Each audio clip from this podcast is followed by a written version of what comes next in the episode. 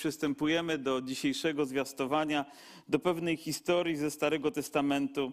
I myślę, że nie jestem jedyną osobą, bo odnajduję to akurat w tej historii, że czasami lubimy się z Bogiem, nie wiem, kłócić to może jest za mocne słowo, ale na pewno spierać się, jakoś przekamarzać się, że Bóg mówi swoje, a my mówimy albo Panie poczekaj, albo jeszcze nie teraz, albo, albo inaczej może dałoby się tą sprawę rozwiązać. I tak było z tym fragmentem, kiedy pomyślałem, że mam się podzielić słowem, ten fragment się pojawia. Mówię, nie, nie Panie, ponieważ ja już ten fragment omawiałem w zborze dwu albo trzykrotnie i, i znowu ten sam fragment przychodzi. Mówię, nie, nie Panie, ja już omawiałem ten fragment i zgadnijcie, kto zwyciężył. A więc jest to historia z Księgi Sędziów, z szóstego rozdziału. Historia dotyczy człowieka, który na imię miał Jerubbaal. A tak naprawdę to wiemy, że znamy go również pod imieniem Gedeon. Ale to tak jak Bóg zmienia czasami nasze imię, ponieważ zmienia się nasze życie. Saul, już nie znamy go jako Saula, ale znamy go jako apostoła Pawła. Dlaczego? Bo przyszedł Bóg i zmienił jego życie. I tak samo powinniśmy chyba Gedeona znać jako Jerubbaala, dlatego że Bóg przyszedł i czegoś wyjątkowego dokonał w jego życiu. Chwała mu za to. Ja nie wiem, czy do tego można się przyznać publicznie, ale kiedy byliśmy w Turcji, to dowiedziałem się, że moje imię w tamtejszym języku nie wygląda dobrze. To znaczy, że lepiej go nie używać. Nie ze względu na politykę, naprawdę, nie ze względu na inne rzeczy, ale ono nie brzmi dobrze, a zwłaszcza w jakimś zdrobnieniu i wszyscy mówili, żeby lepiej na mnie mówić Adam. I pomyślałem sobie, o, może imię sobie zmienię, że nie będę Jarek, tylko będę... A, tak nieśmiało to mówicie. Mam nadzieję, że, że zapamiętacie. Dobrze, ale rozpoczynając tę historię, w zasadzie chciałbym się zmierzyć z pewnym tematem, który chcemy czy nie powraca do naszego życia. Jest problemem, który doskwiera nie tylko ludziom niewierzącym, ale doskwiera również i nam wierzącym.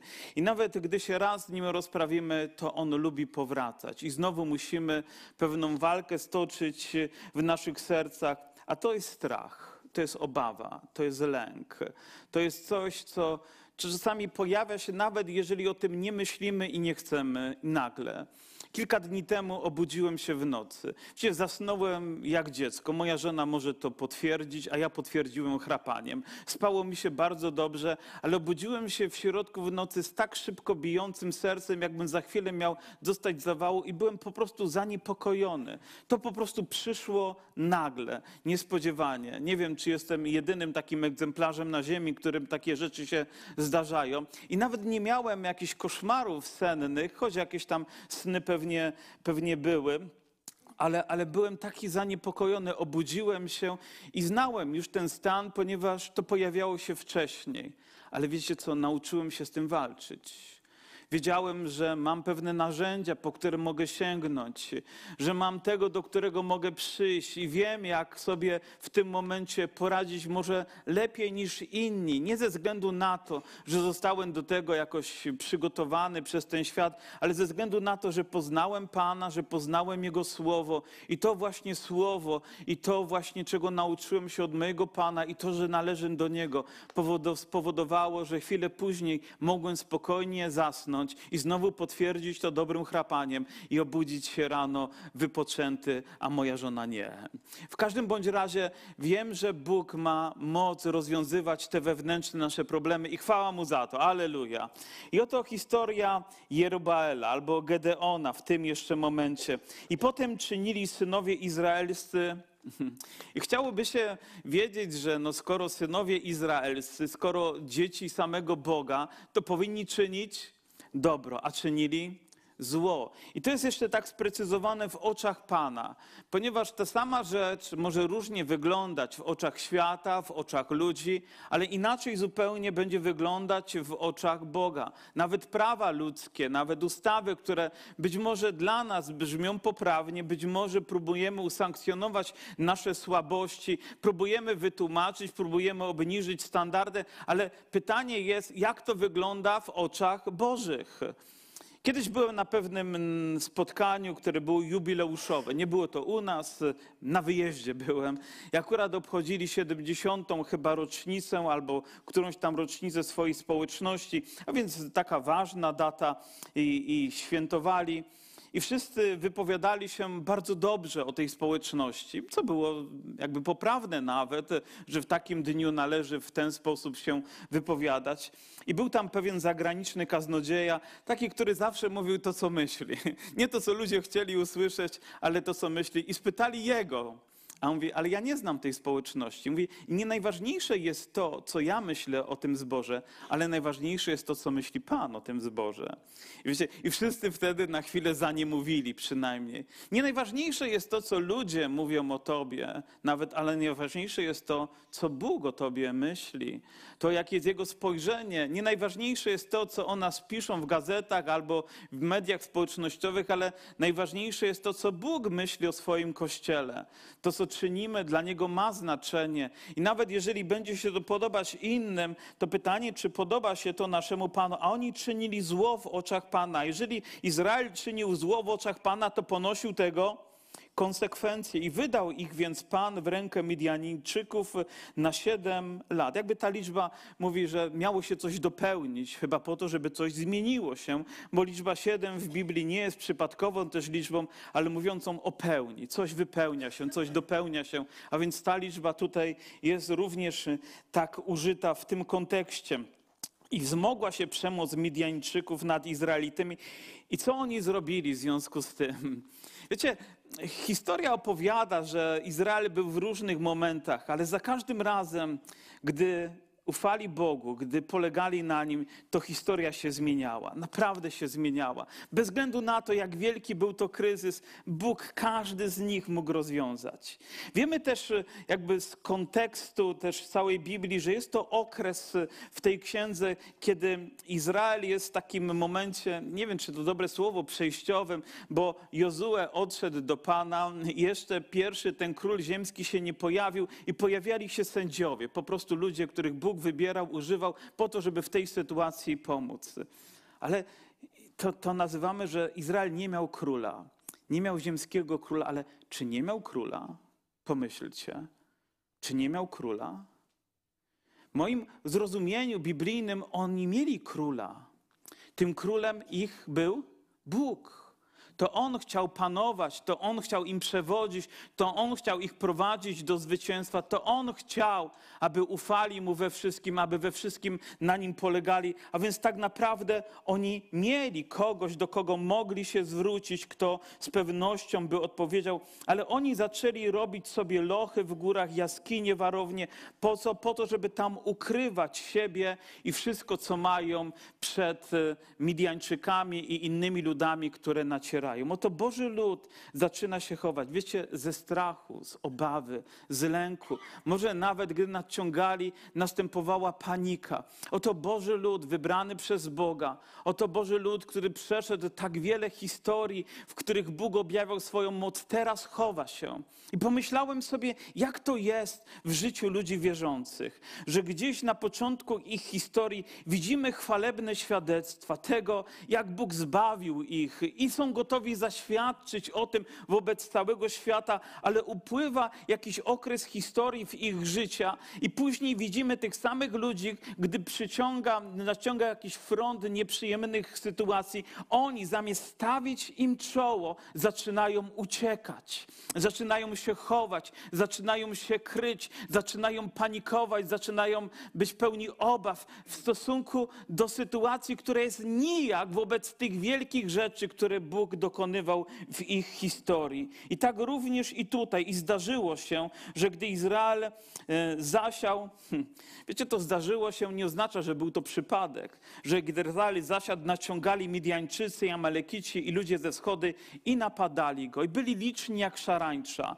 Oni wiedzieli, kiedy przyjść, kiedy stół będzie zastawiony, kiedy ziemia wyda plon, kiedy spiżarnie będą pełne. A gdy przychodzili, to tak jak szarańcza. A gdy szarańcza usiądzie na pięknym ogrodzie i gdy odleci, to pozostaną tylko zgliszcza. I tak było w Izraelu. I oni wiedzieli, że również i w tej sytuacji tak będzie, więc chowali wszystko, ukrywali, ukrywali, ukrywali. I gdy pojawiają się problemy, wielu ludzi ucieka. Wielu ludzi się izoluje, wielu ludzi gdzieś znajduje swoje jaskinie, swoje nory, żeby tylko przeczekać. Nie są gotowi stawić czoła temu problemowi i we właściwy sposób się nim rozprawić, ale on będzie powracać, powracać i powracać niezmiennie i znowu za rok i znowu za jakiś czas, może nawet za kilka dni, znowu ta sama rzecz pojawi się. Powinniśmy jednak znaleźć sposób, by rozprawić się z tym. Czy nie dotyczy to również nas? Pomyślcie. Pojawia się problem i człowiek miałby ochotę najlepiej przespać ten problem. Niektórzy mówią, że, że nie wiem, może najlepiej otumanić się tak, żeby, żeby go nie przeżywać w sposób świadomy. I być może nawet lekarze pomagają pacjentom w taki sposób przechodzić przez traumatyczne chwile i z pewnością medycyna to robi. Ale czy to rozwiązuje problem? Nie, nie rozwiązuje tego problemu. Kiedy uciekamy, kiedy się chowamy. Możemy uciekać przed, przed problemami małżeńskimi, ale czy uciekniemy? Nie. Przed problemami między ludźmi, ale czy uciekniemy? Czy uciekniemy przed problemem grzechu? Nie, nie uciekniemy, dopóki on nie zostanie rozwiązany. On będzie znowu nadciągać z wielką mocą albo inne rzeczy, które również moglibyśmy tutaj przepisać. A więc nadciągali jak szarańca. Zubożał tedy Izrael bardzo, o czym mówi wiersz szósty. Zubożał tedy Izrael bardzo przez Midiańczyków. I pierwszą rzecz dobrą, którą widzę w tym fragmencie, i wołali synowie izraelscy do Pana. I myślę, że to jest pierwszy punkt, na którym powinniśmy my, wierzący ludzie, skupić uwagę. Zacząć wołać do Boga. Bo nie ludzie przyjdą nam tutaj z rozwiązaniem, ale jest ten, który ma wszelką moc. A gdy synowie izraelscy wołali do Pana z powodu Midianczyków, posłał Pan do synów izraelskich męża proroka. A więc widzimy, że Boży lud woła, a Bóg posyła swojego proroka, by przypomniał im Jego słowo, by przypomniał im historię, w której On był tym, który panował w tak wielkiej mocy. A więc Bóg odpowiada, posyłając innymi słowy swoje słowo. Wiem, że to brzmi tak jak masło maślane, ale gdy wołamy do Boga, Bóg odpowie. Bądź cierpliwy, bądź wytrwały, bądź konsekwentny. Nie przestawaj wołać. Nie wiem, jak wy rozumiecie słowo wołać do Boga. Oczywiście, że możemy szeptem coś powiedzieć na ucho, ale jeżeli ktoś jest daleko od ciebie, bo ty się od niego oddaliłeś, to żeby go przywołać, to musisz użyć nawet nieco swojego głosu. Tak, musisz użyć takiej determinacji i zawołać, żeby on po prostu przyszedł, żeby usłyszał twój głos, ponieważ tak bardzo ci na tym zależy. I kiedy przychodzi problem, to nie tylko wyszeptaj go, ale zawołaj. Może nawet jeżeli miałoby być to wewnątrz, to niech twoje serce tak głośno zawoła, żeby cały duchowy świat to usłyszał. Bądź zdeterminowany w tym. Może nawet potrzebujesz być czasami doprowadzony do takiego miejsca, by zacząć wołać do Boga, by przestać udawać, że nie ma problemu. Ale możesz w tym momencie uświadomić sobie, że sam go też nie rozwiążesz i że potrzebujesz kogoś, kto przyjdzie, aby go rozwiązać. Wołali do Pana i Pan posłał proroka i prorok zaczął do, nie, do nich mówić. Tak mówi Pan, Bóg Izraela. Ja wywiodłem was z Egiptu i wyprowadziłem was z domu niewoli i wyrwałem was z ręki Egipcjan i z ręki wszystkich waszych gnębicieli, których, których wygnałem przed wami, dając wam ich ziemię. I rzekłem do was, jam jest Pan, Bóg wasz. Nie lękaj się bogów Amoryjczyków, w której ziemi mieszkacie, lecz wy nie usłuchaliście mojego głosu. Wiecie, poruszyło mnie to słowo, kiedy Bóg mówi i nie lękajcie się bogów tej ziemi. Tak naprawdę, czytając też Boże Słowo, wiemy, że to były martwe bóstwa. One nic nie znaczyły. Pozostawała tam jedynie pewna forma religijności, jakiejś pobożności, jakaś tradycja, którą kontynuowali ludzie, ale ona widać miała taki wpływ, że Izraelici w obawie przed czymś zaczęli, zaczęli uciekać i zaczęli przyjmować również to, co oni im narzucili, a poprzez to stracili to, co w ich życiu było tak ważne, czyli społeczność ze swoim Bogiem. To strach sparaliżował ich duchowe życie i spowodował, że bardziej bali się tego, co martwe, niż żywego Boga, który był ich prawdziwym Bogiem. To wydaje się tak paradoksalne i tak niedorzeczne, ale tak właśnie się stało. Wiecie, wielu ludzi wykonuje pewne tradycyjne czynności nie z miłości, nie z szacunku, ale dlatego, że się boją. Dlatego, że są sparaliżowani strachem. Bo co będzie, gdy? Albo co inni powiedzą, gdy?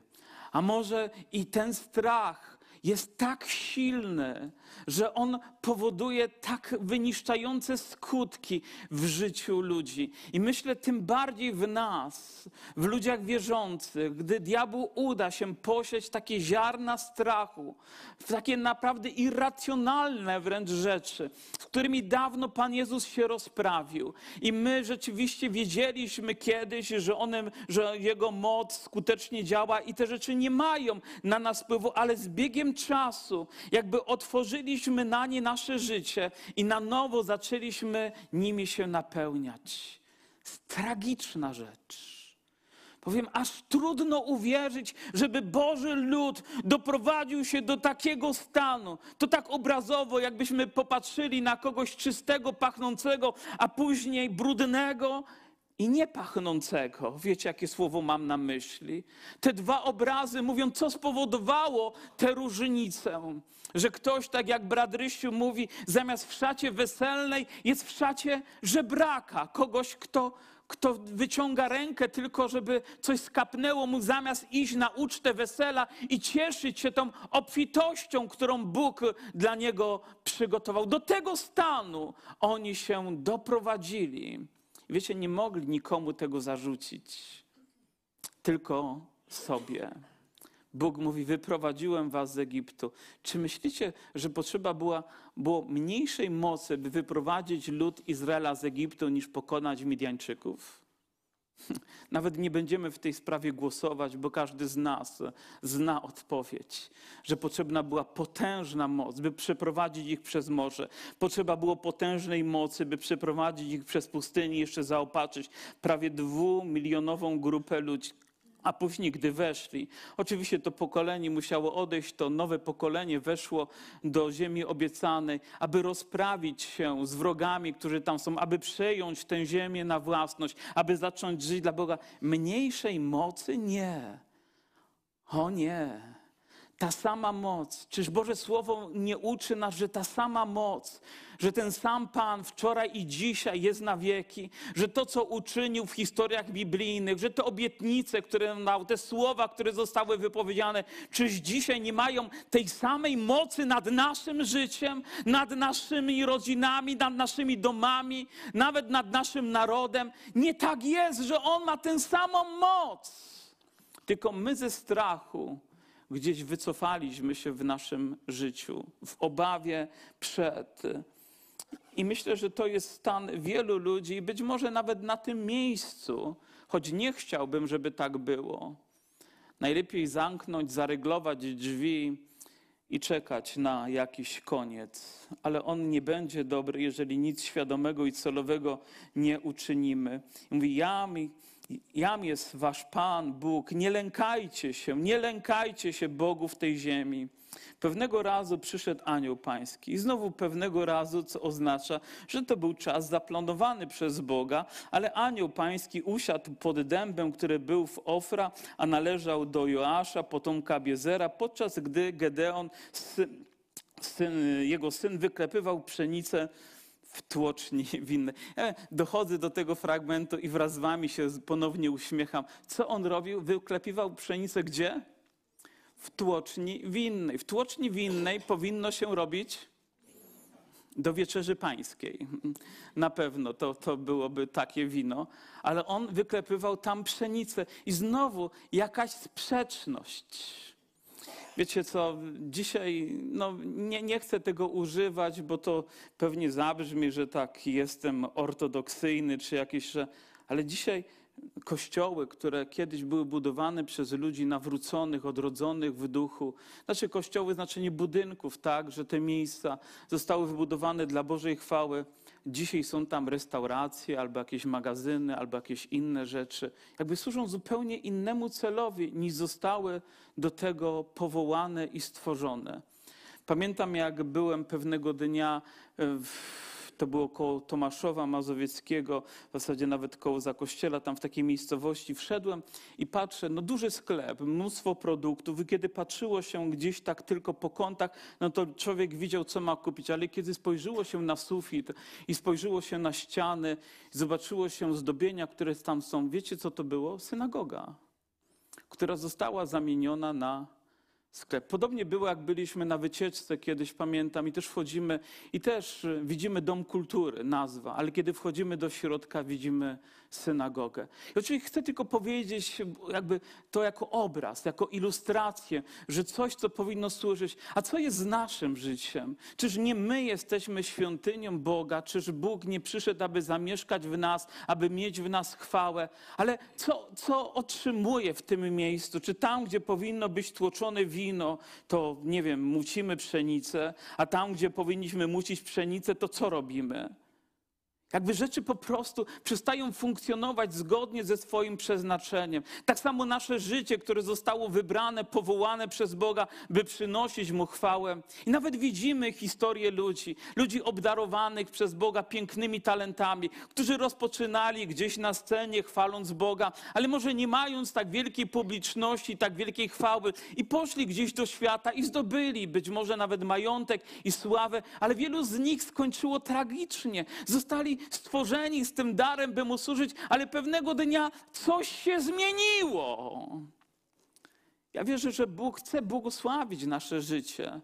Wtedy, kiedy my żyjemy zgodnie z tym, do czego zostaliśmy stworzeni, powołani, wybrani, uświęceni, odkupieni, aby przynosić Mu chwałę. Bo jeżeli nie, to nadciągną Midiańczycy. Jeżeli nie, to pojawi się strach, będziemy uciekinierami i wszystko zacznie się zmieniać, zacznie się burzyć, że tam, gdzie było miłość, teraz jej nie widzimy, tam, gdzie był pokój, nie widzimy, bo strach tak bardzo nami zawładnął, że nie potrafimy się nawet odnaleźć w tej historii, ale możemy wołać do Boga i Bóg pośle swoje słowo, a gdy pośle swoje słowo, abyśmy byli gotowi go przyjąć. I tutaj następuje oczywiście pewien problem, bo znamy Biblię, znamy historię, tylko ta treść nie zawsze głęboko wpada do naszych serc. A więc widzimy, że rozpoczyna się to bliskie spotkanie trzeciego stopnia Gedeona z aniołem i ukazał mu się anioł pański i rzekł do niego: Pan z tobą, mężu walecznym. Jakie pozdrowienie powinien powiedzieć Gedeon? Alleluja, chwała Panu! Ale Gedeon mówi tak: za pozwoleniem, Panie. Wiecie, ta, takie rozpoczęcie zdania nie zwiastuje nic dobrego. Za pozwoleniem. Jakby na hamulec nacisnął i nie rozpędzaj się za bardzo, bo rzeczywistość wygląda trochę inaczej niż twoje pozdrowienia. Hm. Może rzeczywiście jest tak, że poza pozorem pozdrowień, które my czasami przekazujemy, to tak niewiele jest innych cennych rzeczy, które możemy dać ludziom. Jeżeli Pan z nami, to dlaczego spotkało nas to wszystko? Lubię szczerość, lubię naturalność. I wiecie, zadziwia mnie to, że Bogu czasami takie rzeczy nie przeszkadzają. Że potrafi jakby być na tyle wyrozumiały, że nawet jeżeli my czasami z czymś się nie zgadzamy albo coś burzy się w nas i wyrażamy to, to On ma sposób, aby to rozwiązać, obyśmy to wyrazili. Wiecie, czasami nie pozwalamy naszym dzieciom mówić, żeby wyraziły swoje emocje, bo się z nimi masz milczeć i koniec. A może lepiej, żeby wyraziły siebie. Może lepiej usłyszeć, co w ich życiu gra, niż później się z tym mierzyć, z jego konsekwencjami. Może na tym etapie, kiedy to zrobią w taki sposób otwarty. Może czasami dobrze jest posłuchać innej osoby, która po prostu ma czasami inne zdanie niż my. To nie znaczy, że ma złe, tylko ona po prostu w tym momencie tak czuje. To jej emocje tutaj dyktują czasami to, że ale dobrze jest wysłuchać. Problem tylko w tym, że niewielu jest tych, którzy chcą to wysłuchiwać, bo od razu powiedzą ci, co masz myśleć, co masz czuć, jak się masz zachowywać. Ale anioł jakby nie zraża się tym, jaki Pan Bóg jest łaskawy, alleluja, że On nie zraża się czasami tymi naszymi rzeczami, które pojawiają się. Powiedzcie, zanim narodziliście się na nowo, no bo nie mówię po nowonarodzeniu, kto z was nie kłócił się z Bogiem? Panie Boże, Ty jesteś, a tak tyle zła na świecie. Ty jesteś, a tak wiele nieszczęść. Ty jesteś, a tu bliska osoba choruje, a tutaj taka tragedia. A kto z was nie kłócił się po nawróceniu z Bogiem? Nigdy. Oto paru świętych jest, alleluja. Ja niestety jestem tym, który kamieniem nie mógłby rzucić w tym momencie, w tym momencie w nikogo. Ale lubię szczerość. I Pan, mówi wtedy, Pan zwrócił się do niego i rzekł, idź w tej mocy twojej i wybaw Izraela z męki Midiańczyków. Przecież to ja cię wysyłam. Jaką moc ma Gedeon w tym momencie, oprócz tego, że jest skłócony z Bogiem z powodu nieszczęścia? Wiecie, nie widzi tego obrazu, że to się stało z powodu też upadku Izraela, że odwrócił się od Boga. A nawet jeszcze w tym momencie nie widzi swojego podwórka, ale już ma pretensje. Ale mówi, idź w tej mocy twojej i wybaw Izraela z ręki Midiańczyków. Wiecie, to brzmi naprawdę dziwnie. Jak on może iść i wybawić przed tą szarańczą lud Boży? Jak? Jak on sam ukrywa się, a on rzekł do niego za pozwoleniem. I znowu kolejne określenie mówi, za pozwoleniem, Panie mój, czym wybawię Izraela? Oto mój ród jest najbiedniejszy wśród Manasesytów. Zatrzymajmy się na chwileczkę. Pamiętacie, czyim synem był Manases? Czyż nie był synem Józefa? Józefa, prawda? A drugim synem był Efraim. Dobrze pamiętam? O, udało się, nie? Ale na, nawet w tej kolejności to było. Gdy, gdy o, on miał córkę z kobietą, która nie była z Izraela. Pamiętacie, czyją ona była córką? Poczytajcie. I to, ale miał, miał żonę i ona urodziła Manasesa. A Manases oznaczał, Bóg pozwolił mi zapomnieć o niedoli mojego domu. Widzicie, za każdym razem, gdy, gdy ten ród się pojawiał, to to imię się pojawiał. Bóg pozwolił mi zapomnieć o niedoli mojego domu. Bóg pozwolił mi zapomnieć o niedoli mojego domu. A on mówi, ale ja jestem taki biedny. Jakby Bóg nie chciał ponownie, aby zapomniał o niedoli. Wtedy Izraelowi groziła zagłada. Jakub wraz z synami by zginęli, gdyby nie Józef. I to, co Pan Bóg, co Pan Bóg uczynił. Ja najbiedniejszy. Wiecie, Biblia nas uczy, że Bóg nie wybrał z tego świata to, co bogate, to, co sławne, to, co z wielkiego rodu. Ale to, co w oczach świata jest niczym, Bóg wybrał, aby uczynić czymś, kimś wyjątkowym. Że według ciała tak niewielu z nas coś znaczy, ale w Bożych oczach Bóg widzi swoje dziecko.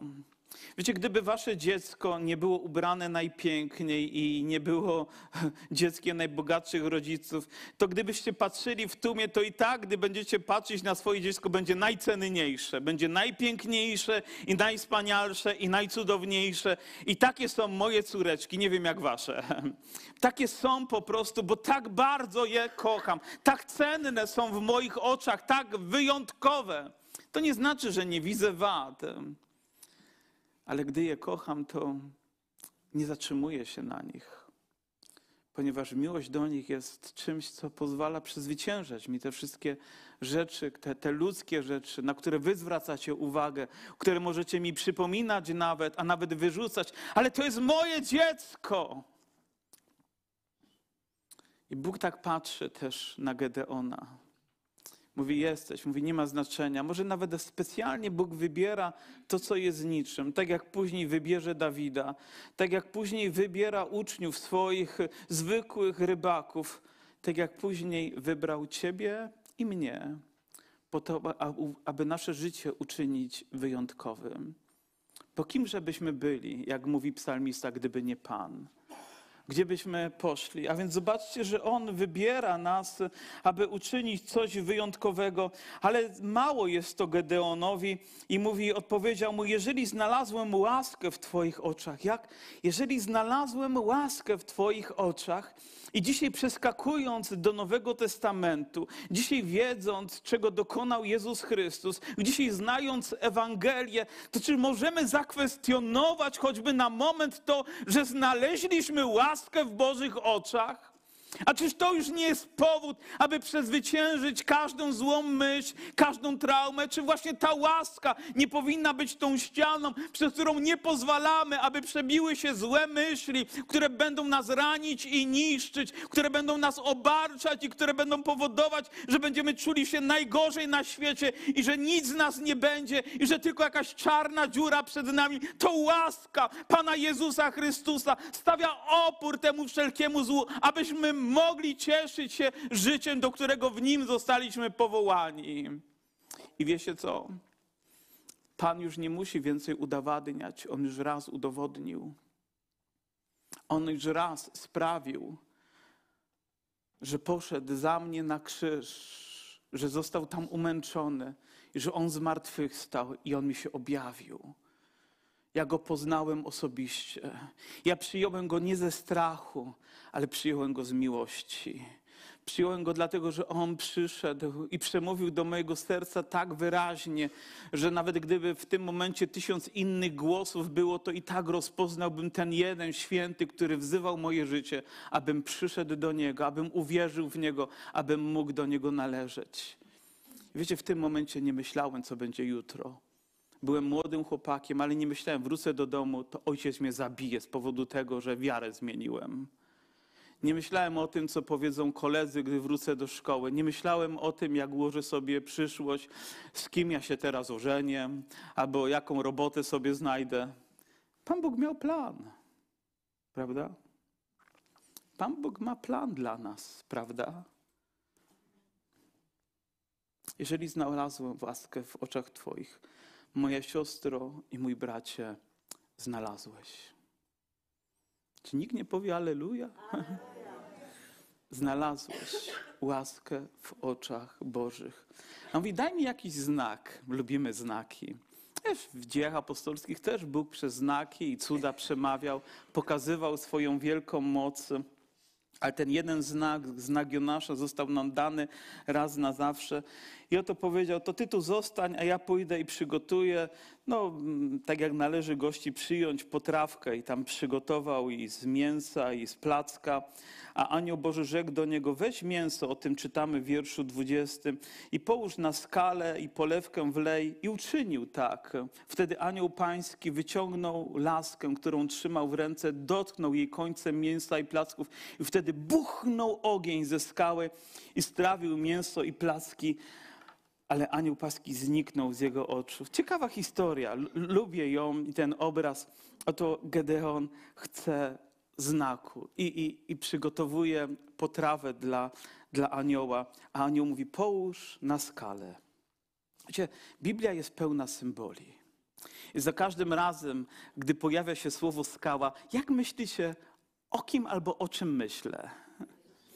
Myślę tak jak wy, dokładnie tak jak wy. Myślę o fundamencie, myślę o tym, który jest niezmienny, o tym, na którym zbudowane jest całe moje życie, na którym mogę oprzeć wszystko, co mnie dotyczy, we wszystkim mogę Mu zaufać, bo gdy uderzą burze, deszcze, gdy przyjdą Midiańczycy, gdy przyjdą problemy, gdy przyjdą troski, to jeżeli moje życie nie będzie w tym miejscu, to one zostanie zniszczone, jakby przez wiatr, przez okoliczności zepchnięte i powalone i pozostanie tylko sterta, sterta gruzów. Ale jeżeli będzie zbudowane na skalę, na tym, co niezmienne i mało tego, gdy dotyka tej ofiarkiem, to buchnął ogień. A gdy myślę o ogniu, to jak myślicie o kim albo o czym myślę. Tak samo jak wy. Dokładnie tak samo myślę o Duchu Świętym. A więc zobaczcie, mamy skałę i mamy ogień. Mamy ogień i mamy skałę. Mamy Ewangelię w obrazie. I nawet nie chciałbym, żebyśmy to malowali, ale na pewno, żebyśmy utrwalili to w naszych sercach. Czyż nie to, że gdy Jezus przychodzi i On staje się fundamentem, a później przychodzi w mocy swego Ducha, by zamieszkać w nas, czyż to nie zmienia wszystko? Czy naprawdę nie zmienia wszystko? Czy tak nie było z uczniami? Popatrzcie na nich przez jeden moment, zanim dowiedzieli się o tym, że Pan Jezus zmartwychwstał, nawet później zanim zostali przyobleczeni moc wysokości, to co? Byli gdzieś za, zamk- za zamkniętymi drzwiami w obawie, że przyjdzie jakaś straż, że wyciągną ich z tego miejsca, że być może uczynią z nimi podobnie jak ich Zbawicielem. Byli pełni, pełni, pełni obaw, jak my wszyscy ludzie mieli emocje i one towarzyszyły, ale gdy zobaczyli z zmartwychwstałego Pana, już coś się zmieniło. Już ich serce zaczęło bić szybciej. Ale w dniu, gdy Duch Święty stąpił, gdy ten ogień buchnął, gdy stąpił na nich, gdy wypełnił ich serca, oto byli nie do zatrzymania. Żaden strach, żadna obawa nie była w stanie ich powstrzymać. Co za piękny obraz! A więc potrzebujemy Chrystusa, który jest fundamentem, mocą naszego życia i potrzebujemy Jego ognia, mocy.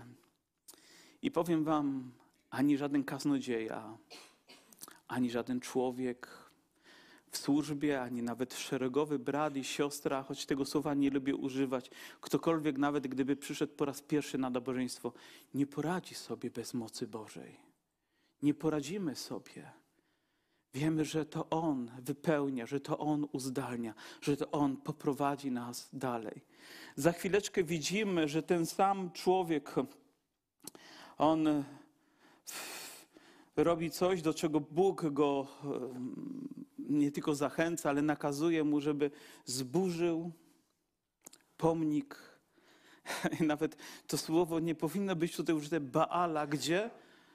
W domu, czy na podwórku swojego ojca.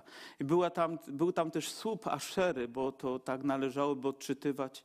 I wiecie, w domu jego ojca cieniem kładł się kult Aszery, kult Baala, który tam był. I pytanie, czy ta historia by się nie zatrzymała, dopóki on nie był gotowy obalić tego pomnika. Ale obalenie tego pomnika wiązało się z niebezpieczeństwem, ponieważ wiedział, jeżeli to zrobi, to ludzie ze strachu go zlinczują, bo będą się bardziej bali Baala niż Boga Wszechmogącego. To niezwykłe wydarzenie, ale on w nocy to robi, bierze dziesięciu ze swoich tam ludzi i idzie i dokonuje tego. I później wiemy, że Bóg cudownie go też uratował, ale to, na co chciałbym zwrócić uwagę, to nie byłoby kolejnej historii, a gdy Gedeon to oczywiście to uczynił, a gdy Gedeon ogarnął duch pański, tak iż zadał w trąbę, skrzyknęło się wokół niego potomstwo Abiezera. I znowu kolejna rzecz, która się dzieje, to duch ogarnął. Nie tylko wypełnił, ale ogarnął go całkowicie. To tak jakby Gedeon był rękawiczką, a Bóg włożył tam swoją rękę. On wypełnił go całkowicie tak, żeby wszystko, co się będzie dziać w jego życiu, było w mocy i w autorytecie Boga robione. Żeby cokolwiek się wydarzy za chwilę, a wydarzy się tak wiele, on nie był w stanie przypisać sobie, ale temu, że to Duch Święty ogarnął go. A czy Duch Święty ogarnąłby go, gdyby ten pomnik nie został zburzony, gdyby nie rozprawił się z tym, gdyby Gdyby nie miał odwagi to zrobić, nawet jeżeli trząsł się w tym momencie, ale zrobił to ze względu na Boga i zrobił to, a Duch Święty przyszedł. On zawsze przyjdzie. Ale myślę sobie, czy są rzeczy, które powinny być obalone gdzieś w naszych domach? I myśl, która się tutaj zrodziła, która czasami towarzyszy nam, ludziom żyjącym w tym kraju, która jest nam zarzucana, że my jako wierzący ludzie wyrzekliśmy się wiary naszych ojców. Nieprawda. My powróciliśmy do wiary naszych ojców, tylko z Biblii. Tylko z Biblii. Bo po drodze pojawiły się słupy, pojawiły się pomniki, pojawiły się rzeczy, które nigdy nie powinny się tam pojawić. Amen? A my mamy odwagę powiedzieć nie, nie chcemy takiego życia. Aby Duch Święty mógł nas ogarnąć i mógł nas poprowadzić. Musimy mieć odwagę rozprawić się, by powrócić do tego dziedzictwa. A więc on nie powraca do Baala, do Aszery, a więc do bóstwa, on i ona, jakkolwiek ta kompozycja nigdy nie jest dobra, ale powraca do tego, co było fundamentem ich wiary, do tego, co Bóg Wszechmogący uczynił. I on posłał swoje słowo, bo Izrael do niego wołał. On dał swój znak, on okazał swoją łaskę, on przyobległ go swoją mocą, bo jego dziecko miało odwagę rozwalić ten pomnik przeszłości, aby chwała przyszłości wypełniła jego życie. I właśnie takiego życia Bóg pragnie dla swojego ludu. Abyśmy mieli odwagę po nie sięgnąć, abyśmy pozwolili, aby Duch Święty przyobległ nas swoją mocą, włożył w naszą rękawiczkę swoją dłoń, a później poruszał się w wielkiej mocy, dając odpór całemu złu. On ma moc rozprawić się z każdą, nawet myślą złą, która się pojawia, zbyt szybkim uderzeniem serca. On ma moc rozprawić się z każdym problemem, aby nie zawładnął nami strach, by to nie on powodował, że będziemy robić te wszystkie złe rzeczy.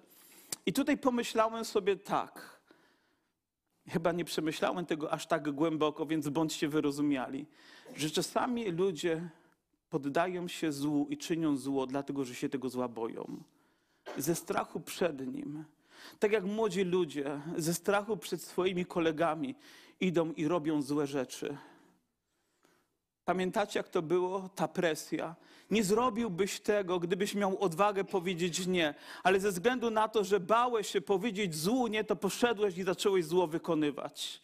A później może nawet namawiać innych. Potrzebujemy mieć odwagę, która jest w Chrystusie, naszym Panu, aby się temu przeciwstawić, aby powiedzieć nie tam, gdzie Bóg mówi nie, tam, gdzie Jego oczy spoglądają, aby nasze oczy, które Bóg nam dał, bo przecież przywrócił nam wzrok, On pozbawił nas ślepoty, nie chodzimy już w ciemności, ale w światłości, abyśmy mogli jaśnić Jego chwałą i mogli się cieszyć pełnią Jego życia i być zwycięzcy. Nie, nie Midianici będą będą dyktować warunki naszego życia, ale Jezus Chrystus, Jego Duch, Jego moc będzie nas prowadzić. Amen! I właśnie tego potrzebujemy jako Kościół, jako zbór, jako indywidualni ludzie i nasze rodziny. Pozwolić, aby Jego chwała nas przyoblekła. A wierzcie mi, wszystko będzie kolejną historią, którą Bóg będzie czynił. Będzie próbował jeszcze nie raz. Ale ty będziesz wiedział, że masz narzędzia, obudzisz się w nocy. Powiesz, no tak, moje serce wali jak łomocze, jakby ktoś tam kuźnię miał, ale ja wiem, że mam Boga. I gdzieś w myśli swojej, w sercu, w modlitwie przychodzisz, Boże, proszę Cię, opanuj to, bo to za dużo dla mnie. A Bóg to uczyni. I zaśniemy spokojnie. W tej sytuacji ludzie panikują, świat szaleje. A my dziwnie stoimy spokojnie. Dlaczego? Bo znamy Pana. Ludzie rozrywają szaty, a nasze guziki są zapięte. Dlaczego? Bo znamy Pana. Bo znamy Jego moc i Jego łaskę. I Jemu niech będzie chwała. Alleluja. Alleluja! Chwała Panu Jezusowi za to, że On żyje. To już nie był Gedeon. To był człowiek, który miał odwagę walczyć z Baalem. A Pan Bóg sprawił, że to on zwyciężył w jego imieniu.